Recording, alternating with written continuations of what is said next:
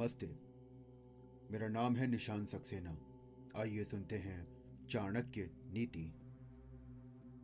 अध्येदम यथाशास्त्रम नरो जानति सप्तमः।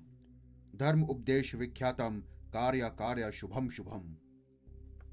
सप्तमा, अर्थात श्रेष्ठ पुरुष इस शास्त्र का विधि पूर्वक अध्ययन करके ये बात भली तरह से जान जाएँगे कि वेद आदि धर्मशास्त्रों में कौन से कार्य करने योग्य बताए गए हैं और कौन से ऐसे कार्य हैं जिन्हें नहीं करना चाहिए? क्या पुण्य है और क्या पाप है? तथा धर्म और अधर्म क्या है? इसकी जानकारी भी इसी ग्रंथ से हो जाएगी। मनुष्य के लिए यह आवश्यक है कि कुछ भी करने से पूर्व से इस बात का ज्ञान हो कि वो कार्य करने के योग्य है या नहीं। उसका परिणाम क्या होगा? पुण्य कार्य और पाप कर्म क्या है?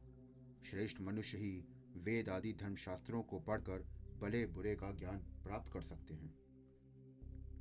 यहाँ ये बात जान लेना भी आवश्यक है कि धर्म और अधर्म क्या है। इसके निर्णय में प्रथम दृष्टि में धर्म की व्याख्या के अनुसार किसी के प्राण लेना अपराध है और अधर्म भी। परंतु लोकाचार और नीति शास्त्र के अनुसार विशेष परिस्थितियों में ऐसा किया जाना धर्म के विरुद्ध नहीं माना जाता। पापी का वध और अपराधी को दंड देना इसी श्रेणी में आते हैं। श्री कृष्ण ने अर्जुन को युद्ध की प्रेरणा दी और उसे इसी विशेष संदर्भ में धर्म कहा जाता है।